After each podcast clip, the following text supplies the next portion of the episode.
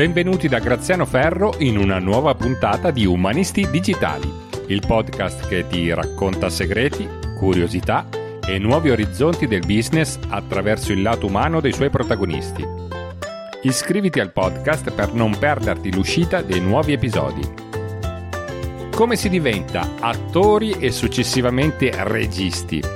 Quali emozioni trasmettere dal palcoscenico? Quali sono le difficoltà di un regista? Sono diverse da quelle di altri professionisti? Quando non ci sono le condizioni per mettere in scena uno spettacolo dal vivo, tutto diventa più complicato. Seguimi in questa puntata per conoscere un regista di grande esperienza. Romeo Bruno Portesano. Ecco, questa è la cosa, è la, l'addizione giusta. Eh, cosa faccio? Cosa faccio?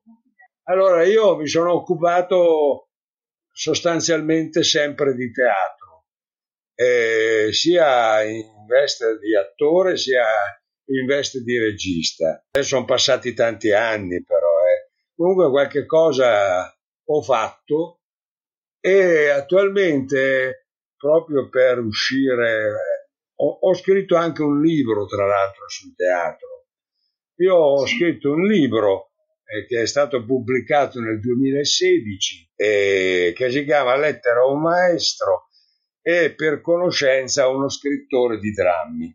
Il maestro in questione sarebbe Giorgio Streller, che per me è rimasto uno dei più grandi registi del nostro tempo, e il, eh, lo scrittore di drammi, perché così eh, soleva chiamarsi, era eh, eh, Bertolt Brecht, la dico alla tedesca se, se, mi viene per non dirla all'italiana con la CH dura, cioè di solito si dice Brecht. Ecco. Eh, adesso sto al momento, stavo cercando di mettere in scena con un gruppo di attori, eh, si chiama NGT, Nuovo Gruppo Teatro, cercavo di mettere in scena, ripeto, un testo di Molière, cioè il Jos Dandin. Speriamo di poterlo terminare, di portarlo a termine. Come, come hai organizzato questo, questo lavoro? Eh, il teatro si usa fare così, no? Eh, io ho scelto, ho fatto la scelta di un testo eh, che mi sembra che possa offrire spunti di attualità. Dopodiché ci siamo radunati, attorno a un tavolo, abbiamo cercato di dare così, di, di, di prendere visione eh, del testo, di quello che succedeva, di com'era la storia, di com'è, e, e poi abbiamo cercato di, di interpretarlo, cioè ci siamo messi gli attori, si sono messi sul palcoscenico e abbiamo cercato di dar vita a, alla vicenda e ai vari personaggi.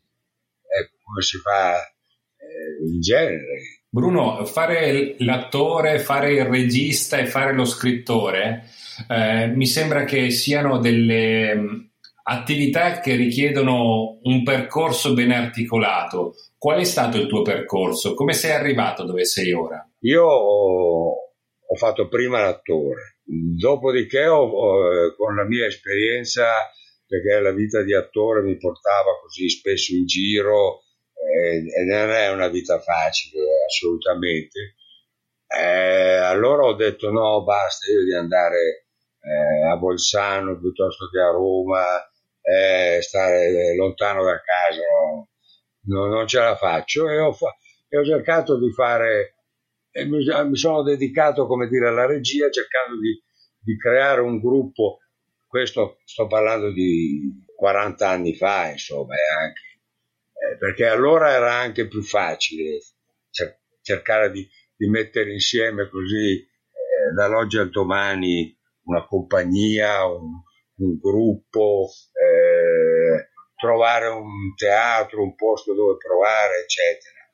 Adesso è, è, tutto, è tutto molto più difficile. E, quindi, dove, come dire, ci sono, è il momento, primo l'attore, poi ho cercato di fare il regista, Dopo c'è stata una piccola pausa e ho pensato di bene di scrivere eh, il libro anche per rendere omaggio a questi due eh, personaggi. una volta scritto il libro ho avuto l'opportunità di, di riprendere il lavoro di regia e, e abbiamo messo insieme questo gruppo con il quale abbiamo già fatto eh, tre lavori. Prova a metterti nei panni degli spettatori. Cosa apprezzano di più del, del lavoro che fate in teatro? Ah, questo guarda, io, eh, è una domanda alla quale veramente eh, trovo difficile rispondere. Eh, non lo so, io spero che eh, rimangano abbastanza soddisfatti, ecco, intendo dire che il lavoro lo trovino abbastanza divertente, insomma, perché il teatro deve essere sostanzialmente divertente, deve far ridere, insomma, alla fine della fiera. Ti ricordi un aneddoto, un momento bello da ricordare eh, di quando hai iniziato?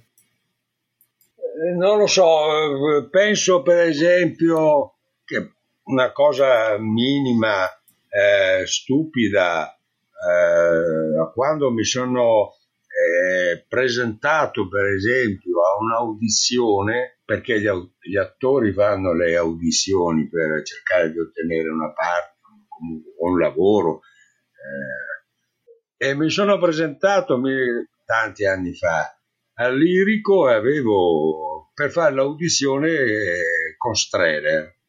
Eravamo in tanti, ma io ho avuto l'impressione che quella cosa che avevo portato, che avevo eh, letto, perché anche lì la memoria, eh, il problema dell'attore è veramente la memoria, fosse comunque piaciuta. Ecco. Mi pare che ho avuto l'impressione che il, il maestro, come si chiamavano tutti, fosse rimasto abbastanza soddisfatto ecco, della mia performance, diciamo così. Che avevo portato un, eh, un monologo dal portiere di Pinter. Tra l'altro Pinter, adesso me lo metto qui in coda, è anche un autore eh, che in tempi come questi di migranti, eccetera, potrebbe essere di, una, di attualità. Ecco. Come regista e come scrittore, con che criterio sviluppi i tuoi contenuti? Cosa ti ispira? Come ti organizzi? No, ma aspetta un minuto, adesso scrittore, io ho scritto un libro, d'accordo, ma non è che sono per questo uno scrittore, eh, cioè... Eh beh, insomma. Io ho scritto un libro per rendere omaggio a due eh, grandi personaggi perché tra l'altro no, eh, scadeva per uno i, i 120 anni dalla nascita più o meno non è, è, un po' prima e per l'altro i 20 anni dalla morte insomma ecco. Allora ho messo insieme anche questo e ho, e ho scritto questo libro ma ribadisco non è che no, no non sono uno scrittore. La tua famiglia in questa attività ti capisce? Sì, io sì, sì, eh, credo di sì, sì, la mia famiglia, cioè Silvana, mia moglie, mi, sì, credo che sia abbastanza d'accordo con me, non sempre, ma insomma. Se dovessi consigliare tre libri da leggere assolutamente, che cosa consiglieresti? Eh, anche qui, sai, quando si fanno queste scelte, tre libri, tre, eh, è sempre difficile, si ha sempre paura beh, non si sa dove mettere le mani, si ha paura di lasciare fuori questo, quell'altro. Comunque eh, avevo il Don Chisciotte, che mi sembra un libro bello, anche perché poi sono particolarmente affezionato, mh, mm, perché ho fatto una riduzione teatrale del Don Chisciotte, un lavoro che è riuscito a mio modo di vedere abbastanza, abbastanza bene, insomma. Ecco, quindi il Don Chisciotte del Cervantes, sicuramente tutti gli scritti eh, di Brecht e poi un autore così che trovo o che trovavo, ho trovato abbastanza eh, moderno era eh, è l'uomo senza qualità di musica. Che cos'è secondo te la felicità? Eccola qua. È la felicità dai, la felicità, quando si parla di felicità, questa la dico perché c'era un, una rivista, mi pare, un lavoro che aveva portato Bramieri, perché poi al termine delle riviste ci sono sempre le ballerine che cantano e cantavano una cosa, non so, un motivetto, una canzonetta con felicità, poi c'era il colpo di tamburo, boom, ta, e questo era il, il titolo del lavoro che mi pare abbia portato, mi pare in televisione, il Bramieri, insomma, anche qui tanti anni fa. E la felicità, eh, sai, io sono un po' influenzato dal, da, dal teatro eh, di Brest, di quello che ha scritto sul teatro. Eh, per esempio, va presente che le emozioni, i sentimenti eh, sono un po' come dire relativi, ecco, non so.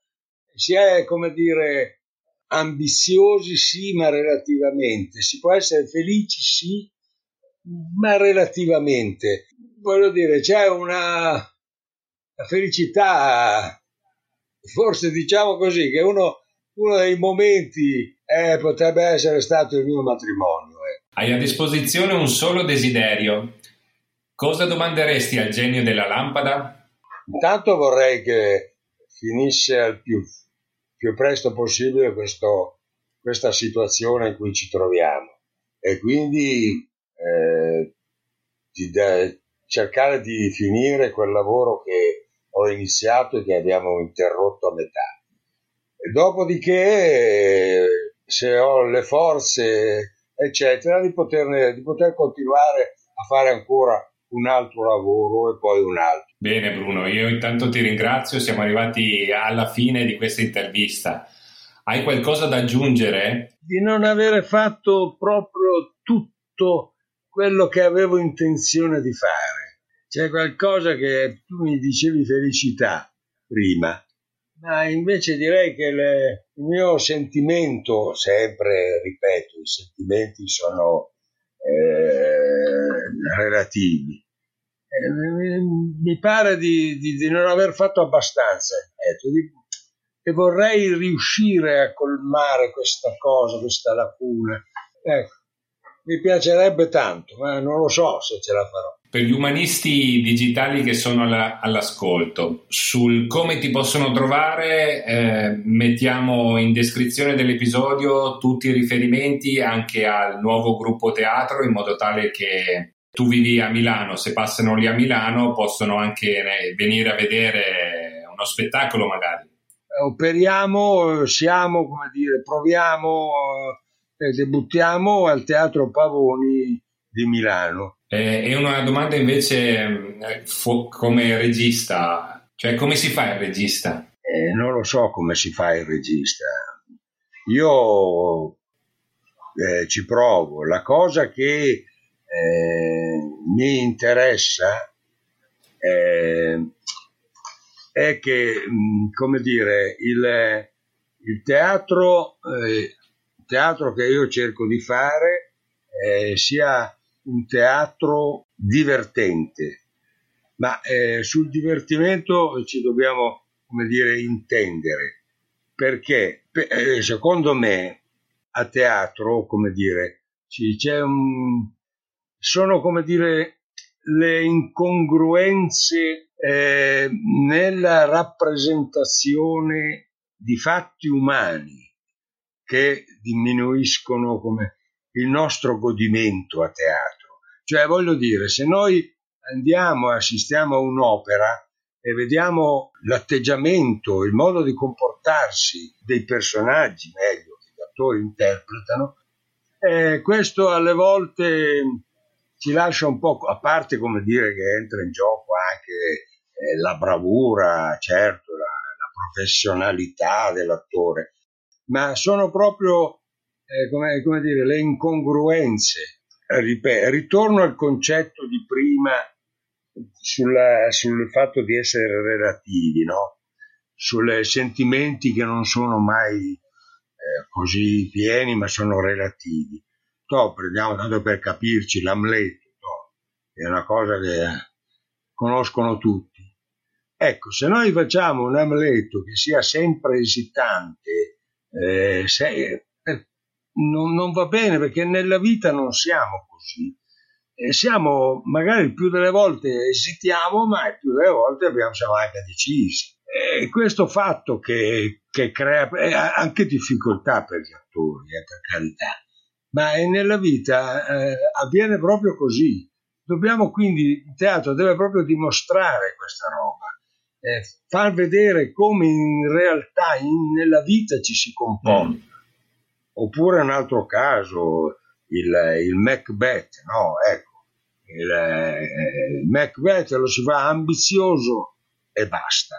Ma non è detto che sia sempre ambizioso, come non è detto che lo siamo noi nella vita sempre e comunque ambiziosi. Quindi, come dire, ecco, questo io sono informato naturalmente, come, come puoi ben capire, eh, dalle teorie eh, brechtiane, ecco, che chi ha teorizzato su questo punto eh, è stato Brecht.